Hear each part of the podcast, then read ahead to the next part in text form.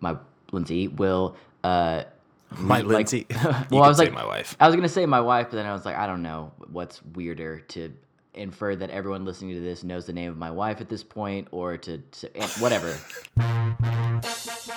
Welcome to Feeling It, a podcast where we discuss TV, movies, pop culture, and whether or not we're feeling it. If this is your first time joining us, welcome to the show.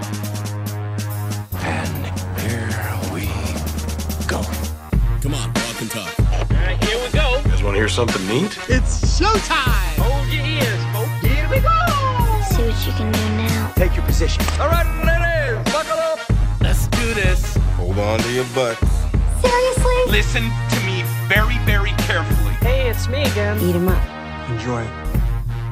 Welcome, everyone. Thank you for joining us again on Feeling It, a show where we get together to talk about what we're feeling, whether it's uh, movies, TV, tech, internet videos, um, something we saw out the window that was cool, whatever it is that week that we can't get out of our heads.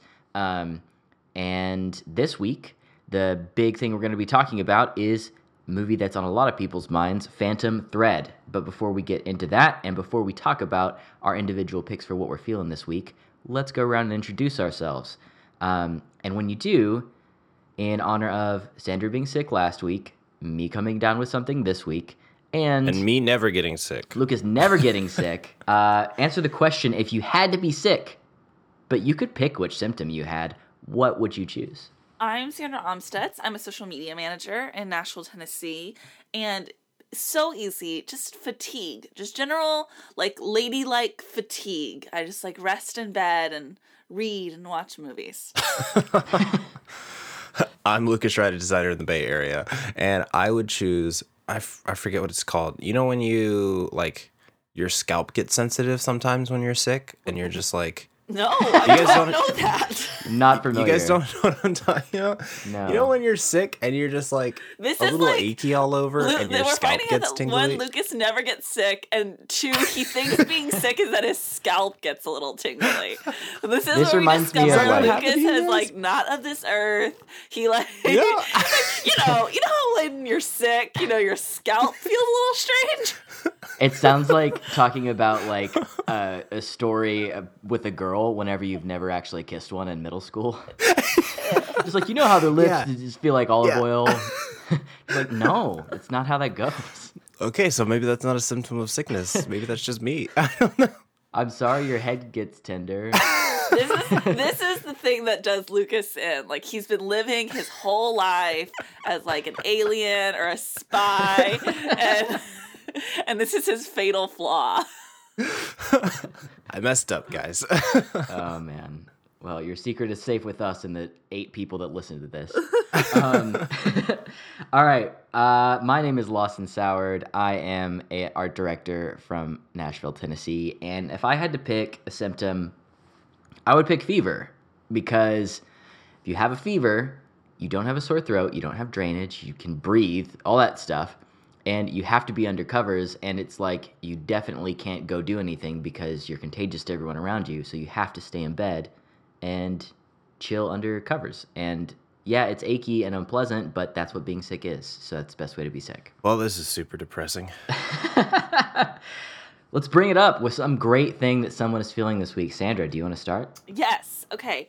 So, um, this week I am feeling a, a combination of technologies. Um, do y'all use Kindle, Amazon Kindle, to read um, ebooks at all? Yes.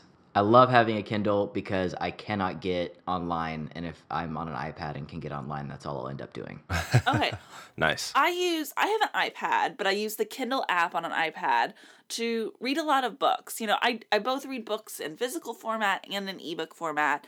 Um but what I'm really liking lately is Amazon owns Audible, which is an audiobook website, and they have this thing available where not with every book, but with a lot of books, if you buy their Kindle version first, you can buy the Audible audio narration at a discounted rate of that same book. Um, normally, if you buy just the audiobook by itself, it's like pretty expensive, and I rarely ever do that. But often, I'll pay like, I don't know, $13 for the Kindle book and then an additional five or ten dollars for the audiobook. Um, and it and it end up and it ends up being a really good deal. Um, one of the reasons I'm liking that in particular is because um, when you buy both of them together, and the Kindle app or I'm assuming your regular Kindle device will do this thing where you can read the book and the audible narration plays along um, as you're reading. So we'll highlight the words that the, the narrator is reading and That's cool. you can just read but have someone be reading the narration to you aloud. Um, and typically, depending on the book you're getting, the narration is very good. You know, Audible tends to have really good audiobooks, not just, uh, it's not just a robot voice, you know, reading out text to you. Um, I'm doing this method. I'm reading Call Me By Your Name right now. Um, I've been really excited to read this book, but I was waiting until I had seen the movie. And now that I've seen the movie, I'm reading the book and I was so excited about this one because I've heard such great things about the book, but also because the audiobook is narrated by Armie Hammer, who has just one of the world's most amazing voices. Um, and so once I'd seen the movie, I was like, great, I get to listen to this audiobook. So I started listening to the audiobook um, just by itself. And I remembered why I don't really love listening to audiobooks. Um, it's hard for me to like, especially with a book like Call Me By Your Name, there's so much in the stylization of the text, like with the punctuation and italics and the way paragraphs are separated, that there's so many nuances that you don't really get in an audiobook. Um, no, a lot But isn't that Armie Hammer's whole job to like give you that nuance? he does a really good job at it but there's only so much you can do you know i would say um, i definitely was following along but um, you're still missing out on something um, and Armie Hammer's like, period. Next paragraph. but but yeah but also his voice is so dreamy that there is a chance you get lost in it and you stop like really listening to the story and you're just like letting his voice like envelop your whole being um so i start now the other problem is if i were to just read a book like call me by your name without any audio narration um one problem that I have in particular is that I tend to speed read when I'm reading books, and that's not always the best way to do your reading. Um, it works great for me when I'm reading like um, a cheesy romance novel or just like a YA book or something that doesn't have that's not particularly challenging. I can run through it really fast. I skip ahead paragraphs that bore me. I like my eye scans for dialogue in a natural way. Um, a book like Call Me by Your Name, you can't do that. That's not the way it's meant to be read in any sense. Um, so what listening to the audio narration uh, while reading it with my eyes at the same time forces me to do is that it forces me to read every single word and it also lets me keep the nuance that I would keep from just reading it without any audio narration. Um, I'm really, it's really been a game changer for me. Um, it makes it makes it slower, but that's a good thing. It's a very rich experience, especially because there's a really good narrator.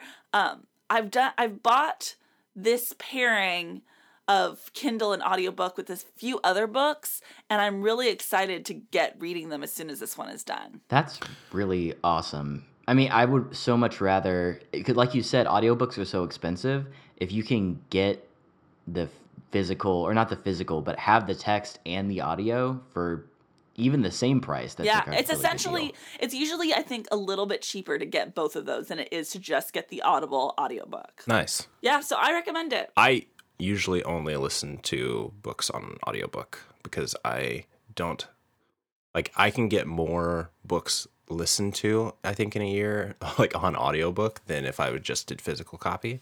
But I really like the idea of doing both at the same time. I've never even thought of that before. Yeah, I would recommend it. I might try it out. It's also just kind of nice to have someone read a story to you. Like as you're it feels very childlike, but Yeah. I love Yeah. it. Yeah, I have been on a couple road trips where um, Lindsay uh, has read books aloud that um, that we were reading together, or uh, even just something that I was reading. She's offered to, to read it aloud on road trips before. And you're right, Sandra. It is so comforting. It's just such a nice, like, I don't know. It feels like it's like a warm blanket for your ears. I love Oh, it. Oh, I also just want to mention that Kindle and Audible is really good at like keeping where you left off. So if you're like listening to the audiobook in your car, um, and then you like open your Kindle, it'll know exactly where you left off and keep That's your cool. place. So you don't ever have to like be skipping around in order to be like, oh, but I listened to this here, now I want to read it here, and now I want to listen to it again. You know, it it knows your shit. yeah, that's, That's really awesome. Critical. Yeah. Yeah. Well, awesome. Thanks, Sandra. No Lucas, what are you feeling this week? Um, sometimes when I'm watching a movie or a TV show or something like that, um, th- one of the songs in it will get stuck in my head, and I will have to then go listen to that song over and over again. And that's what happened for me in one of the episodes of Black Mirror. Um, they played a Smiths song called "Panic" that I've heard before, and I really love the Smiths. That for me, they're just very much a nostalgic band that I don't like listen to often now. Um, but Panic got stuck in my head, and I have been listening to it all this week. Do you guys know this song? No, I really don't know any Smiths music. Yeah, all the music I listened to in high school and college like was inspired by the Smiths, but I never listened to the Smiths. Like it was Mm. Yeah. my favorite band's favorite band. Yes, yes. Um, I know a lot of people like their ref- only reference for the Smiths is like 500 Days of Summer. 500 Days of Summer that's mine. and stuck stuck up people like that. Um, and so so I I have I I I feel bad bringing up the Smiths as in like you guys should all go listen to the Smiths. They're so good, I promise. but this song is a ton of fun.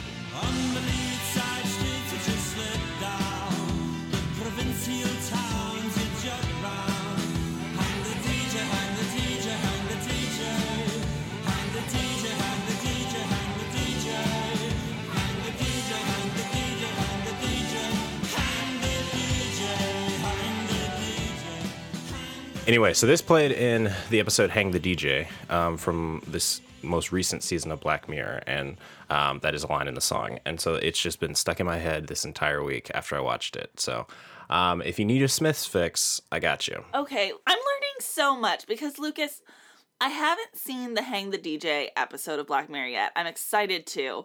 Um, but I saw that phrase on someone's Instagram profile before the Black Mirror season came out, and then the Black Mirror season came out, and in my head I was like, how did this person like know about this episode before it came? I was like really trying to do some mental gymnastics. It was really throwing me for a loop. And now that makes so much more sense. They just listened to go. the Smiths before. Yep. Right. Lawson. what are you feeling this week? I am feeling Broadchurch season three. So I don't know if y'all remember like two years ago when I very first talked about this because it had been announced that it was going to happen uh, on BBC. But um, I was flipping through Netflix recently, um, preparing for a flight to try and download some stuff, and saw that Broadchurch season three was on Netflix, and I just don't even know when that happened. Um, but I am so glad that I saw it, and as soon as I did, I couldn't wait to watch it again. And I marathoned it this weekend uh, with Lindsay, and it was just incredible. Broadchurch is better than any other crime drama I I think I've ever seen. Is more beautiful than any other crime drama I've seen um, in like a serialized television format. Um, one of the things I love about this show so much is the cinematography and the music. Um, it could be one of the most uh, gorgeous, vibey background pieces um, without any like script at all. If you just showed all of the landscape shots that they did, um, the way that they frame all of their different um, shots of the characters as they're emoting and playing the music behind it, that in itself would be a gorgeous work. But the, on top of that, the script is fantastic. It's incredibly acted. I was watching it this time and realizing uh, there's David Tennant, a former Doctor Who, acting uh, next to the future first female Doctor Who and the future princess or the future uh, Queen. Queen Elizabeth um, for the crown. Just just like what a stacked cast that just happened to be in the show together. back then and has gone on to do such amazing things. Um, I loved it. Season uh, one of the other things that's uh, really I think sets this series apart and makes it so um, excellent is that uh, every season um, or series is self-contained. Um, they wrote season one to just be a one-part thing, and so at the end of it, you get real closure. It's a complete story into itself.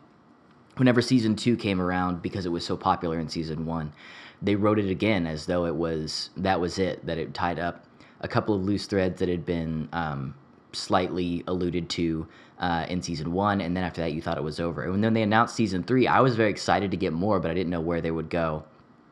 And one of the things they did with this season um, that I loved was beyond having a new case pop up that was uh, really interesting and a super compelling mystery, as it always is in this show, um, was they followed the family who in season one is dealing with the crime that is kind of the the center point of the entire show, and in season two they go through a lot of the trial of that, and so you see the family there. And in season three, it's all been you know as as resolved as it can be. There's a, a, a verdict has been rendered. Um, the family is just living after this tragedy um, from the mystery in season one happened to them, and I was so struck when I was watching it because I don't get to s- I don't see that very much. You don't see a family followed through this entire process and just kind of um, taking a really uh,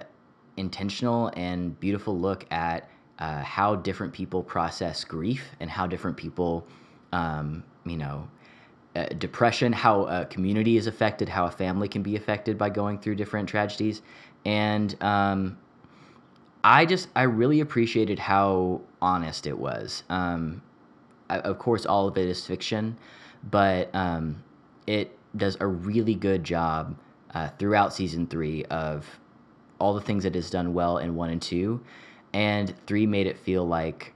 It, I mean, they did it again. They pulled off the amazing feat again. They made it feel like there were loose threads from season two, even though season two felt wrapped up and it just gave you this more rounded, colorful picture of this family and of this town of Broadchurch. Um, I highly recommend it. If you haven't watched it at all, um, season one is worth watching, and if if you don't like that, then I, I don't understand a lot of things about you. But um, if you don't like that, then you can know to jump off for season two or three because they're doing a lot of the. Um, it's thematically strong in the same ways. So Season three, it's great. It's on Netflix. You're already paying for that. Go watch it. Nice. I will definitely definitely be checking that out. You watched season Or- one and two, Lucas, right? I have not watched season two. Oh man, I know I'm still behind, but I also watched Gracepoint season one, so that counts, right? no, Grace the Point. American version. That was so bad. Like I didn't you think it was that bad. I didn't think it was that bad. It was. I mean, comparatively, it's it's it's worse than Broadchurch, but Yeah. I actually still liked it. You're more generous than me. All right. Well, um, before we move into our main topic about Phantom Thread, uh, what I hear is that Sandra needs a judgment call, Yeah. and we're here to help. Yes. Okay, so I have a quick um story I want to tell you that I want y'all's opinion. I want y'all to be as impartial as possible. Forget the fact that you know and love me, okay? Um I'm already voting no. so um I have a movie theater protocol um judgment call I need y'all to make. Okay. Okay. So, here's the story. This is the tale of me versus the movie theater employee. Um I just want to ask if you're about to incriminate yourself on air. no, no, no, no. I was caught. Okay, and, good. And everything, everything was dealt with. Okay. Okay. As your lawyer. So yeah, no. Um, my protocol when I am in a movie theater is that when the movie starts, I never like check my phone. My phone both goes on silent and do not disturb mm-hmm. mode. I either put it in my mm-hmm. purse or I put it in a pocket. I don't like sneak peeks at the time. I'll, I've started wearing a mm-hmm. watch in a movie theater if I really need to know what like how long it's progressing. Um, so I, I'm a big believer in like you don't look at your phone during a movie theater. Okay. Amen. So I was at the Belcourt, our small independent theater, seeing Very strict about phones. yeah, they are, uh, which is I which is why I appreciate them. Um, I was seeing a a documentary. Um, now I, I think it's important to note that there's maybe like 25 people at the most in this theater at the time. You know, it's like a weeknight document, like very small documentary. Um, I watched the whole documentary. The credits begin. The credits st- are rolling and rolling, and I sh- I think it's important to say that there's no video happening on the screen. It's just music It's just- and scrolling text. Okay. Yeah. I Classic credits. open my phone to check my check the time, check my notifications, and um, Are people leaving? Peop- are people yeah, like filing people out of leaving. the theater? There's some people still sitting. Yeah. I'm still sitting. Mhm. I like to sit through the whole credits of every movie I go to. Um, but there's some people leaving, some people still sitting.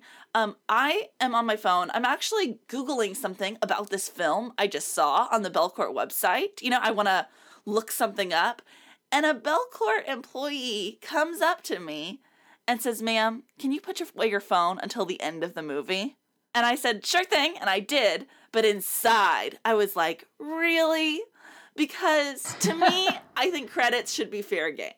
I think if there's nothing happening on the screen, like a video, like like that some part of the story is still playing out, um, I think credits should be fair game. This Belcourt employee seemed to not think so.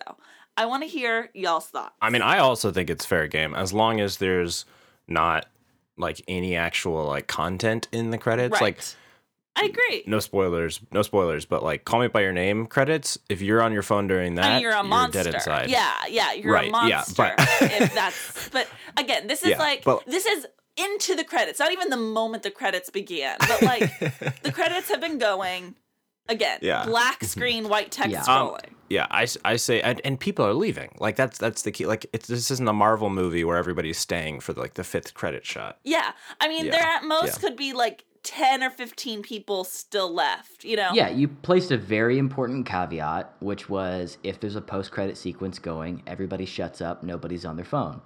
Um, if the credits are rolling and people are leaving, I I think you're in the that feels very fair game to me. People talk during that time, all kinds of movie etiquette things that are completely unacceptable during a movie are pretty universally fine once the credits start rolling. The only thing I'll say in the defense of the Belcourt is I would rather a, a theater be overly strict about that than overly lenient because tons of theaters you go to are like if you went outside and said hey somebody's in there using their phone they'd be like they would just give you a, a blank stare. So i'm glad that belcourt's really militant about it. I think that particular employee was being too militant about it but i appreciate their overall stance i mean you Did were, somebody in the right did somebody though. tell on you, or was he just in I there? I think he was just in there. That's the other thing. Okay. Now, I wanted to keep this between me and him, but another thing I will bring up is that the Belcourt employees, like multiple, were in the theater because the movie was over and they're about to clean, you know?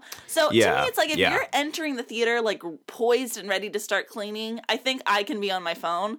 Also, as he after he said that to me, another Belcourt employee walked by with a broom and he checked his phone real quick. And now he wasn't like looking at it like I was, like you know, Yeah. but still I was like, okay. I feel very persecuted right now. oh man um, but yeah, so that was just one thing that I was like, really, is this the standard? Have I been unaware that this is the standard this whole time? I didn't think so, but I wanted to no, get San- y'all. Sandra, I think you are in the right. okay, Very much in the appreciate right. That, thank you. Justice. Thanks. justice That's, verdict that's what rendered this was. Yes. Hashtag justice for Sandra. yeah. all right well now that that is settled um let's talk about phantom thread Okay. Let's do it.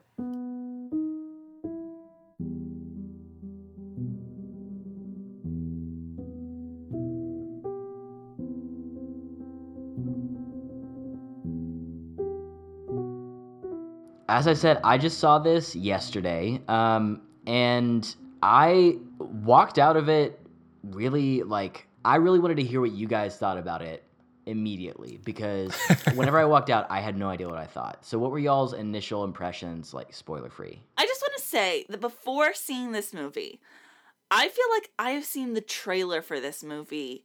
I couldn't even tell you how many times. Oh yeah. Oh yeah. There were lines that I could quote like Uh, I got to a as point they happened. where I could Yeah. quote the almost the entire trailer. Um, Yeah. Ben Weaver and I had a joke when we watched it together that like we we were saying the lines to each other as the trailer was playing. We feel like we could quote it at parties. I like hmm I know this trailer so well. And also, I don't particularly like this trailer. Um, so that No, that's another reason why it's like so ingrained into me. Is like I'm like I really have to watch this trailer one more time. Um, so even though I was excited to see this movie because the buzz is so good, the trailer definitely left a bad taste in my mouth. It's kind of a love hate relationship though. There are parts I because I know it so well. There I'm a little bit fond of it by now by this point. But we we went on a journey together. Mm-hmm. Yeah. So I just wanted Got a to little set Stockholm that up. syndrome going on. exactly. I just wanted to set that up for like what my mindset was going into this Yeah. movie. Lucas, what were you saying? Well, I was gonna say, coming out of this movie, day one, I was like, I liked it. It was it was good. Um, day two, I was like, I think I hated it. I think it was terrible. I do not I do not want to rewatch that movie at all. And day three, I was like, I love it. It's it's one of my favorite movies of the year. it was a a roller coaster, guys. It was insane. Um, yeah, I just the more I sat and thought about it, um, there were just like, I think day two, I started picking out all of like the little pieces that, and I won't get into spoilers at all, but like that just really like bugged me. Um, and then day three, realizing that all of those pieces were like really intentional to the characters and what Were- it was trying to do. Were they pieces? Were they filmmaking pieces, Lucas, or character pieces? no character pieces. Right. pieces. Okay, that's character what I was thinking. Yeah. Um, I just yeah, the filmmaking is phenomenal. I just saw Yeah. this movie yesterday afternoon. Um, and you know, when I left the theater and while I was watching it, of course there's so many things to be in awe of. Um, Daniel Day Lewis just himself is a marvel Yeah. to watch perform. Um, Yep. the the outfits are of course incredible like they have to be there's so many things about this film where you're like this is masterful filmmaking and when i left the theater i told my friend linda who i saw it with i know that that was a great movie like i can watch it and know that that was a great movie but if I had never seen that movie, I would have been completely fine. I don't, it doesn't do much for me on an emotional level, and yet I can Mhm. also tell you it is a great film. yeah. So that's where I'm. Yeah. that's where I'm at right now. Maybe in day three, I'll have a different tune. Yeah. Wait till day three. yeah. So I similarly, whenever I was watching it, I it was just so beautiful. The lighting, the color, I it was incredible. And Paul Thomas Anderson Ugh. always oh the score was fantastic. Yeah. Yes, um, and everything about it was beautiful. It was a film uh, with fashion as its centerpiece. Like it makes complete sense that all of the clothes and settings and everything were stunning. Um, and the performances were really really great.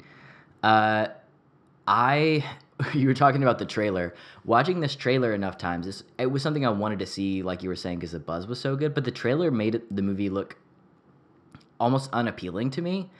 I just, I don't know. I feel like this uh, Breaking Bad, Don Draper, Whiplash kind of like here's a guy who's an asshole and he's very demanding, and then there's a woman that falls for him, and then he's terrible to her. There's the movie. You've seen that before. And I was like, I want to see this film because of the buzz, because Paul Thomas Anderson, because Daniel Day Lewis.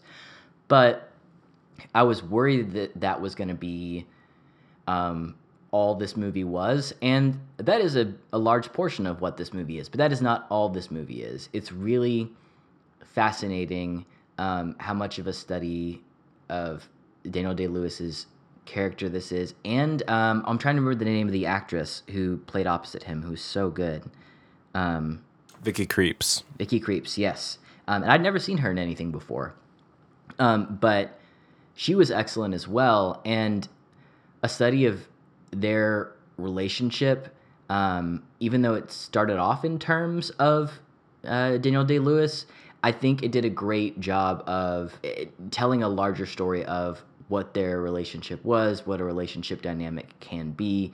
And I was, I don't know, I, I got more story than I thought I was going to get. I got more. There were a couple of twists that I really didn't. I don't know. They're not like M Night Shyamalan twists, obviously, but a few turns in the in the script that I didn't see coming and that were um, When he took off his mask and it was Johnny Depp the whole time. exactly. And I was like, this is again. I disagree Yeah. with this choice. Mhm. Um, I get you. yeah, P.T. Anderson's tweet in support of it was very disappointing as well. um, but yeah, I I think I enjoyed this movie more about how I expected to because I thought it looked not eh, the trailer seemed like it could be a little um, rote. Paul Thomas Anderson directing it, Daniel Day Lewis starring in it, made it seem like it could be really transcendently exceptional. And um, I feel like it fell somewhere in the middle of. Um, it didn't do. It didn't speak a new truth to me that I had never heard. It didn't, you know, all these things that great and transportive cinema can do. There wasn't this thing to where afterwards I'm like, man, I'm going to be thinking about that forever. But I do think this movie would reward repeat viewings and help to understand deeper and deeper into this relationship and into these characters. Um, Yeah, I, enjoyed t- I totally, I totally know what you're talking about. Like the with the like the repeat viewing. I feel like there are relationship dynamics in this movie that I haven't seen in other movies at all. Mm-hmm. Um, and I think that's to me that's what's exciting about going back and like rewatching this and like seeing those all over again. One thing that I'm excited about in the rewatching like realm is that even though like I said, even though this movie didn't mean that much to me, there are people that I know that I can't wait to watch this movie with. And um and there's so many lines from this movie that I feel like I will be quoting for a long time. Um this movie, one thing that the trailer does not do is it does not let people know how funny this movie is. Like this movie is very very funny. And Yeah. Yeah. um I mean, I was laughing throughout, and there are so many lines that as soon as my friend and I got back in the car, we were quoting to each other at how or or mo- or scenes we were recounting as being particularly funny. Um, and so on that hand, I really think that this movie will stand the test of time, and that it'll be something that um, we reference for a while, at least in like kind of film minded circles. Um, there are going to be little quirks and lines of dialogue from this movie that I think will be very memorable. There's, yeah, the trailer, I, I- I can't separate conversation about this movie from conversation about the trailer. I think they're so linked because yeah. because we were just so bombarded with it um and because i think so much of us had such a visceral reaction to it i keep have saying that i saw the phantom thread trailer just as many times as i saw the I, Tonya trailer and i was always excited to see the I, Tonya trailer and always so annoyed that i had to watch the phantom thread trailer again Oh, totally. um yeah. and i yeah I, it really i don't know if it just set me up for a bad viewing experience or for a great movie, movie experience in that regard um but i yeah i think i liked this movie um i don't i couldn't say that i loved this movie but i think it's a good movie that people should Mhm. see Um, something else that's left out of the trailer is Lesley Manville.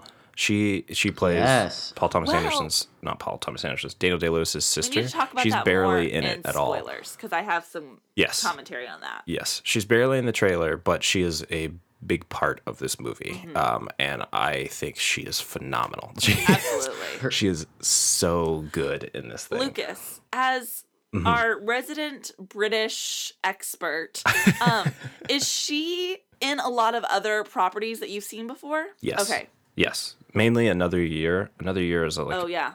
I think it came out in like 2010. If you guys have heard about I that, it's a Mike Leigh movie. Yeah. It's really good, and she's uh, she plays a central role uh, in that. Okay. Well, I have a lot of things that I want to talk about, but they are all spoilery. I mean, this is a movie that it doesn't have really big twists and turns, but I think part of the joy of it is experiencing each new thing as it happens. Um, So I kind of want to jump into spoilers. Is there any final thoughts that you guys want to talk about? I mean, this movie has to win. I would say best score and best costume design. Um, I that's what I'm pulling for, and Yeah. if it won Best Actor, I would not be disappointed. Yeah. Yeah, I I, uh, I don't know. It's interesting to me after all the movie. I, Sandra and I have talked about um, the lists of movies we're trying to see before our um, best of 2017 episode, and um, there's if you're trying to do that, if you're trying to catch up, I feel like this movie is really good, but I don't know if it has to be on that list. I, I really, really enjoyed it. Um, but I don't know. Maybe I shouldn't make that judgment until I've seen more of those films and could kind of rank it because I, I really, really enjoyed this movie, but I kind of I resonated with what you said, Sandra. That like if I hadn't seen it, it's, my life would have been no worse for the wear. Um, but beautiful all the same. For me, the movies that like usually make it on my top 10 list are movies that like emotionally moved me a lot. Um, and to me, this one wasn't emotionally move. It wasn't very emotionally moving to start off with. Um, but it just is something that you think about so much that you just keep coming back to this movie. So it's very different, I would say. all right, uh, you know, I'll talk spoilers. Yes. Okay. Before we get started, does anyone want to get out? Are you paying attention? It's your last chance to walk away. Let me tell you what's gonna happen. No, but I can guess. Spoilers. Remember, you wanted this. Okay, so I want to bring up the trailer again. So because I've seen this trailer so many times and I have it memorized, um there was a big part of me watching this movie that was checking off moments like okay, that moment Yes. from the trailer has happened, that moment from the trailer Yep. has happened. There's an iconic line, uh, they're all iconic because I know them all. Um but there's a line in the trailer that I think was cut out from the movie. And that is the sister telling Alma, my brother, he feels like he's been cursed, you know? Um, Yep. and then also another line from the trailer where Alma says to Daniel Day Lewis, You're not cursed, you're loved by me. Um, and I just um, was like, you know, it was interesting that that was in the trailer but didn't make it into the film. Also, the shot where he checks his ring when she says you're not married. Oh, interesting. or checks his ring finger is not in the movie but was in the trailer Hmm. just little things because as it, as it came up i was like ah he's gonna do that little thing and he didn't do the little Yeah. thing but Yeah. it should it doesn't matter but i i do love that like they didn't play too hard on like the cursed line like because that's that was one of the things about this movie that i was like ugh this is gonna be this guy who's like thinks he has the worst life and he's cursed and it's, it's all terrible and he's a genius and rich and like and he's just gonna treat everybody badly because he thinks you know he's whatever I'm bad news, babe. I'm no good for you. exactly Gotta get- and and that's not what it was like obviously he was a genius and like ta super talented and rich and didn't treat people well but that's not like the story. Um the tortured genius story was not what this is. And so i was happy about that. Yeah. i'm happy they didn't play into his self-pity too I will much. say though, from a continuity point of view, I think they did the film a disservice because um Linda, who has not seen the trailer as many times as I, as I had, was very confused by the never cursed label that she found. And like, Mm-hmm. I, I think that they hint at it without actually having that moment where she says he feels cursed. And i think he says he feels cursed at one point he the only point that he says it or that I remember is when his mother's ghost is in the room. Um and it's Hmm. very like quick. It, it- he doesn't and Yeah. So I think we understood all of that because we know that trailer so well. I really do. And I think she was like, "What was that? What why did that ha-? you know like it was more Yeah. confusing for her because she didn't understand the context of those moments. Um Mhm. and we did. So I'm gonna say that that is a flaw on the film's part, or at least the I don't know if you're. I I think it's a really bad call to put stuff in the trailer that isn't in the movie because I just think it Now, always does this to in people. this instance or like a blanket statement? I'm gonna say a blanket statement. I'm sure there are exceptions. Ooh. I'm sure there are like co- comedic reasons why like something might work in a trailer better than it does in the film. Mhm. Um, but generally I think it's a bad idea. I like it in Marvel movies too because it doesn't give away anything. Though. Yeah. it's just like we're just, we'll just throw this in here. This is a whole sequence that wasn't in the Yeah. like the Spider-Man trailer has so much that's just not in the movie. Right. It's just cool shots and stuff. Yeah. Yeah. Cool action shots Yeah. don't bother me that much or like alternate takes like in a from a Mm-hmm. comedy don't bother me that much. But when it's like a deleted scene like this, um I'm not a big fan. So one moment that I really felt really pivotal to me was the moment whenever she was at the wedding and saw the woman um, kind of Drunk. pass out drunk. Yeah. Yeah.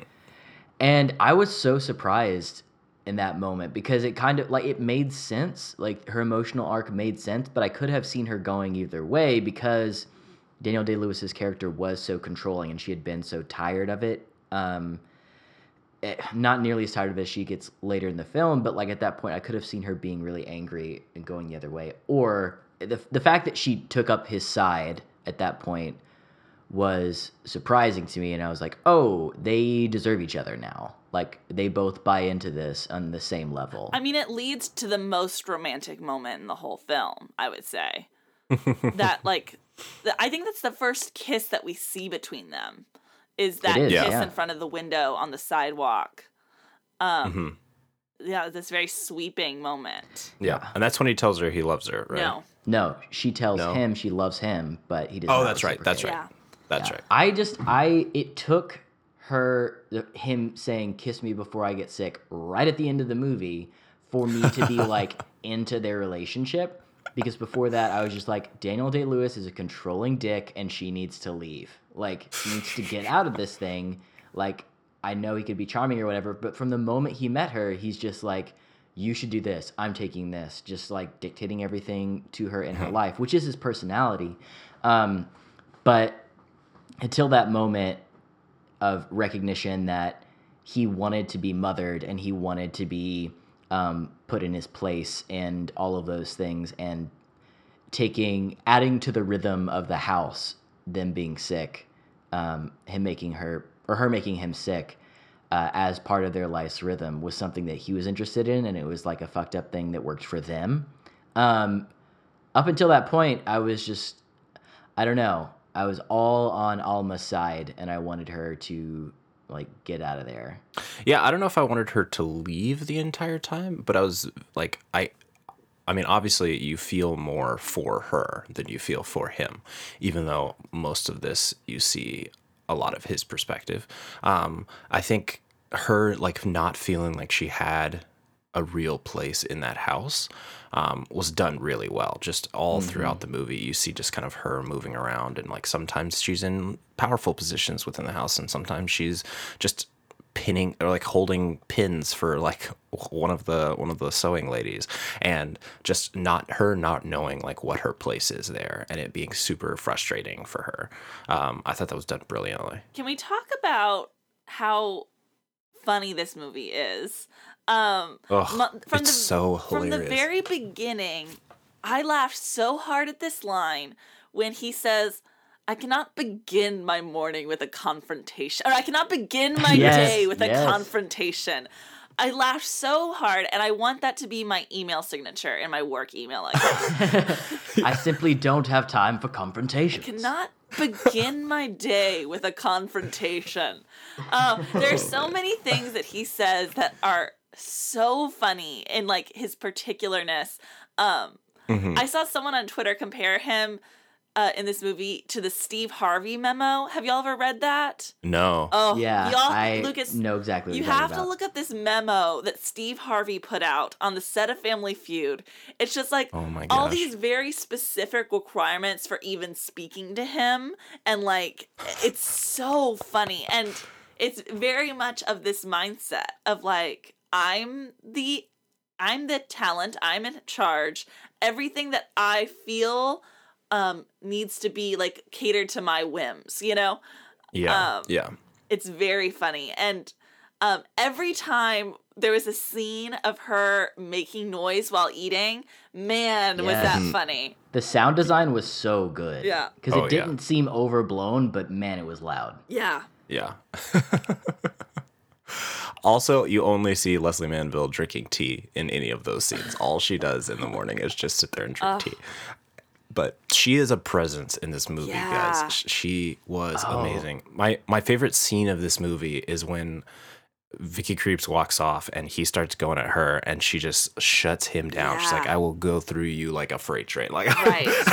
Yeah. Such, that scene is so important in yes, like s- showing us what their power dynamic is because up until Mm-hmm. that moment you think that she is just like one of his girlfriends or his seamstresses like that she is completely obedient to him and like under his control and in that moment you realize what a partnership it is and See, I never I never felt that way. I felt like more like she stayed out of his way. Like she took care of the business. Like she was very much i mean um I guess equal, never- but more of like less of a force than he I was. never felt that she was on the same level as all those other women. I definitely felt that she meant more to him than anyone else in the world and that like she could Mm-hmm. speak to him in a way that other people couldn't. I definitely sensed that. But I also still sensed that he was like it was him and then her versus them on an equal playing field. Well, Mm-hmm. It felt like she got into his inner circle by being the one that was best at staying out of his way and knowing how to cater to him. And in that moment, you realize, no, she's in his inner circle because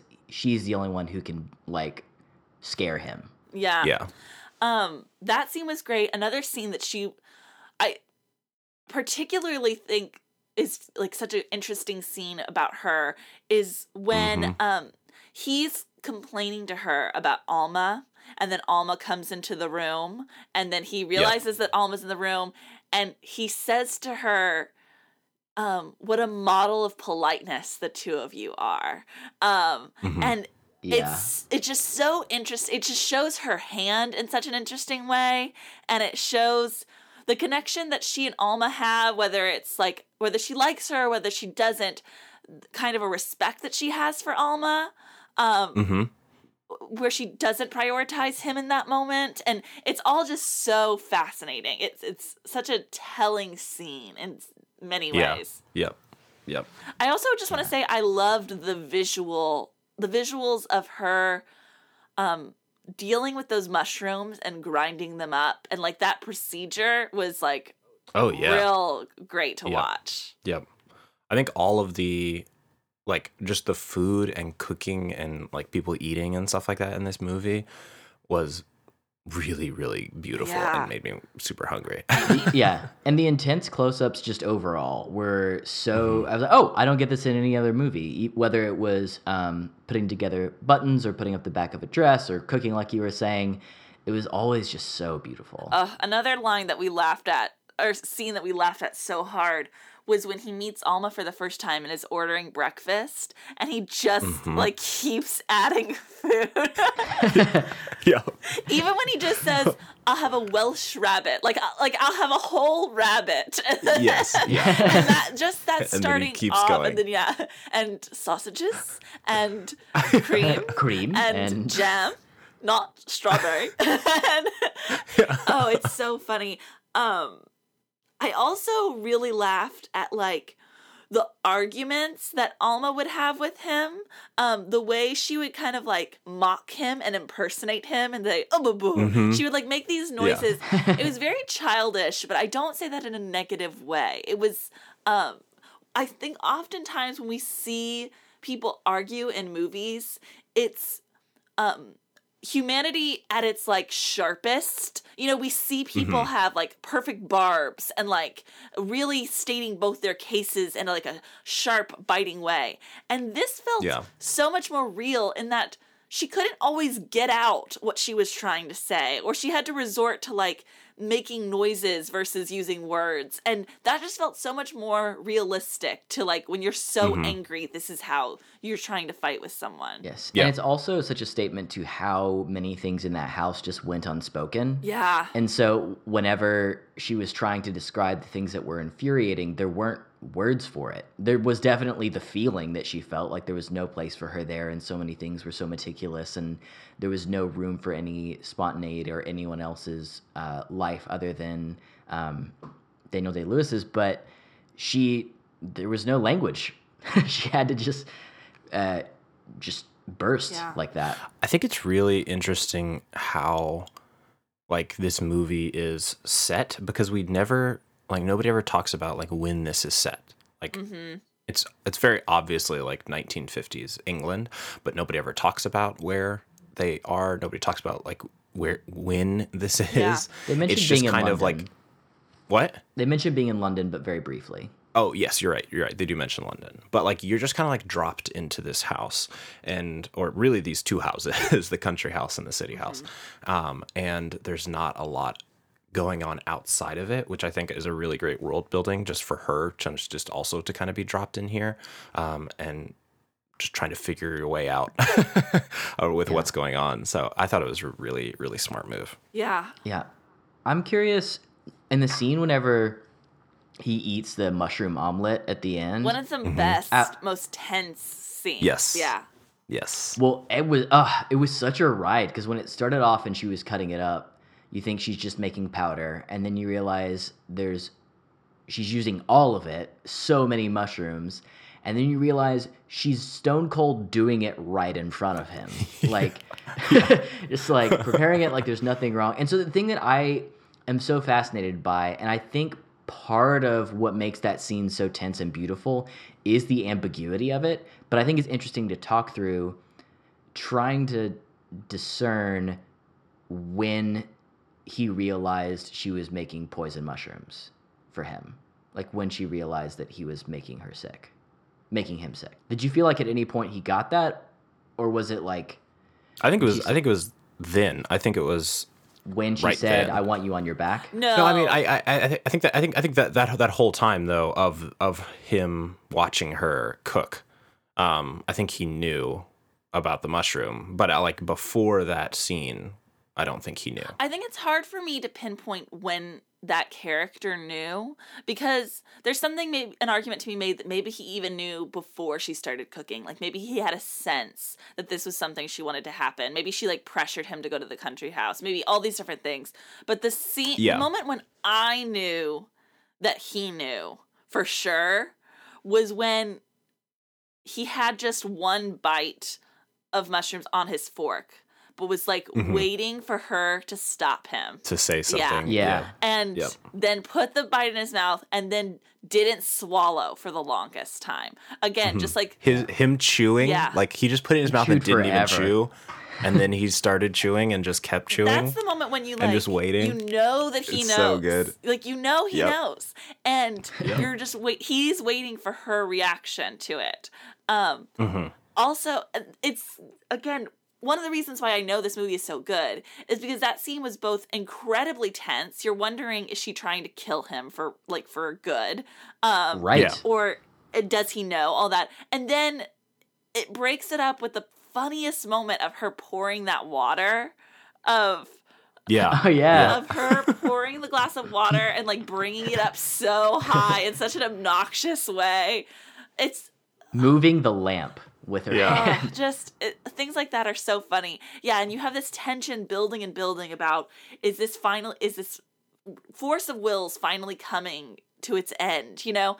And then you realize like no that they both this is like an act of desperate love between each other. Um is it was very like sickly romantic. Yeah. yeah, definitely. Yep. Um, I'm sorry to bring this back to the trailer one more time, but um, when we got into the car, it was so funny because Linda said to me, she goes, You know, I really thought this movie was going to be a lot more about like secret things hidden in clothes. like, I really. Oh my Yeah, gosh. I did too. like she really i was like I- she's I really thought that was gonna be a lot more important to the plot. Like like he's gonna have a secret hidden in a garment and she, the lining. yes secrets buttons you know um coins yeah. Um yeah so and i told her i said you know the first three times I saw this trailer, I probably felt that as well. But the more and more I saw this trailer, the more obvious it was to me that that was not going to be a part of this movie at all. You know, that this wasn't a spy film about a secret message hidden in a coat, you know? Um, Yeah. but again, I'm going to say that that is a flaw of the trailer that it really sets you up for a different movie. I think Um, the that theme still holds very true in the cut that I in the final cut. Like the idea, not so much a spy or espionage angle, but the idea that there's something that you try to keep hidden. Um, he was trying. He had all these things he wanted to express, but he was so uncomfortable being vulnerable about them that he would only tuck them into places that people couldn't see whenever he was uh, making these garments. And she wanted to see all of what was she wanted to see his vulnerability and i think that was a really amazing moment whenever she was working on the um the wedding dress and saw that one of the things that was so important to him to put into the seam was this idea of never being cursed. And like to me her so much of what she wanted to do was to see him kind and vulnerable and to see the things that he sewed into the the seam of who he was but didn't show anyone. And so like that still came through um to me but it's yeah I think the it- flaw is that when you begin a trailer with that line, you immediately put the audience's mindset into um something secret, something hidden, something like something a little bit more um exciting, you know, on a on a neural level. some intrigue yeah, or something intrigue exactly. Um when that's the beginning of your trailer and then your trailer is very um like the the pace of the trailer is much faster than the pace of this movie. Um hmm it, it I just think it sets the audience up for like something different. Um I think the line itself is fine in the movie. I just think that the way it's the trailer opens with it is, you know, tonally incorrect. all right Yeah. so this is the last trailer we watch for any movie that we review and I love trailers. I do think tra- trailers are a beautiful art form, which is why I'm so critical of this one. And I, but I, here's the thing that is so twisted about it is that do I really hate this trailer if I can, if I keep reciting lines from it? Like, do I? I don't know. I can't tell anymore. Two of my favorite movies of the year so far were movies I didn't see trailers for, and I don't know if that's just because they hit me so emotionally or because I didn't see the trailers, or if it's a combination. What were the two? But, uh, I'm thinking of Coco and The Last Jedi right now. Oh, okay. I hadn't You seen didn't see a trailer for Coco? No, I never did. I heard it was supposed to be good, but I never saw a trailer for it. Oh, nice. I just knew it was about Day of the Dead, and that's it. It was good. Yeah. Yeah. Yeah. I would say I would say to wrap this up. Yeah. Um I think I think if like if you know if you've seen a Paul Thomas Anderson movie, you kind of know what movie what kind of movie you're getting into. Um but overall, this is not like not a lot actually happens in this movie. It's a lot of This- just like conversations in rooms. This is my first Paul Thomas Anderson movie. Oh, is it? yeah. I'm just Oh. realizing. Oh, nice. Yeah. You should. I think- you should see The Master. I It's so good. started The Master and did not finish it. Um, this is definitely one of my favorite Paul Thomas Anderson movies.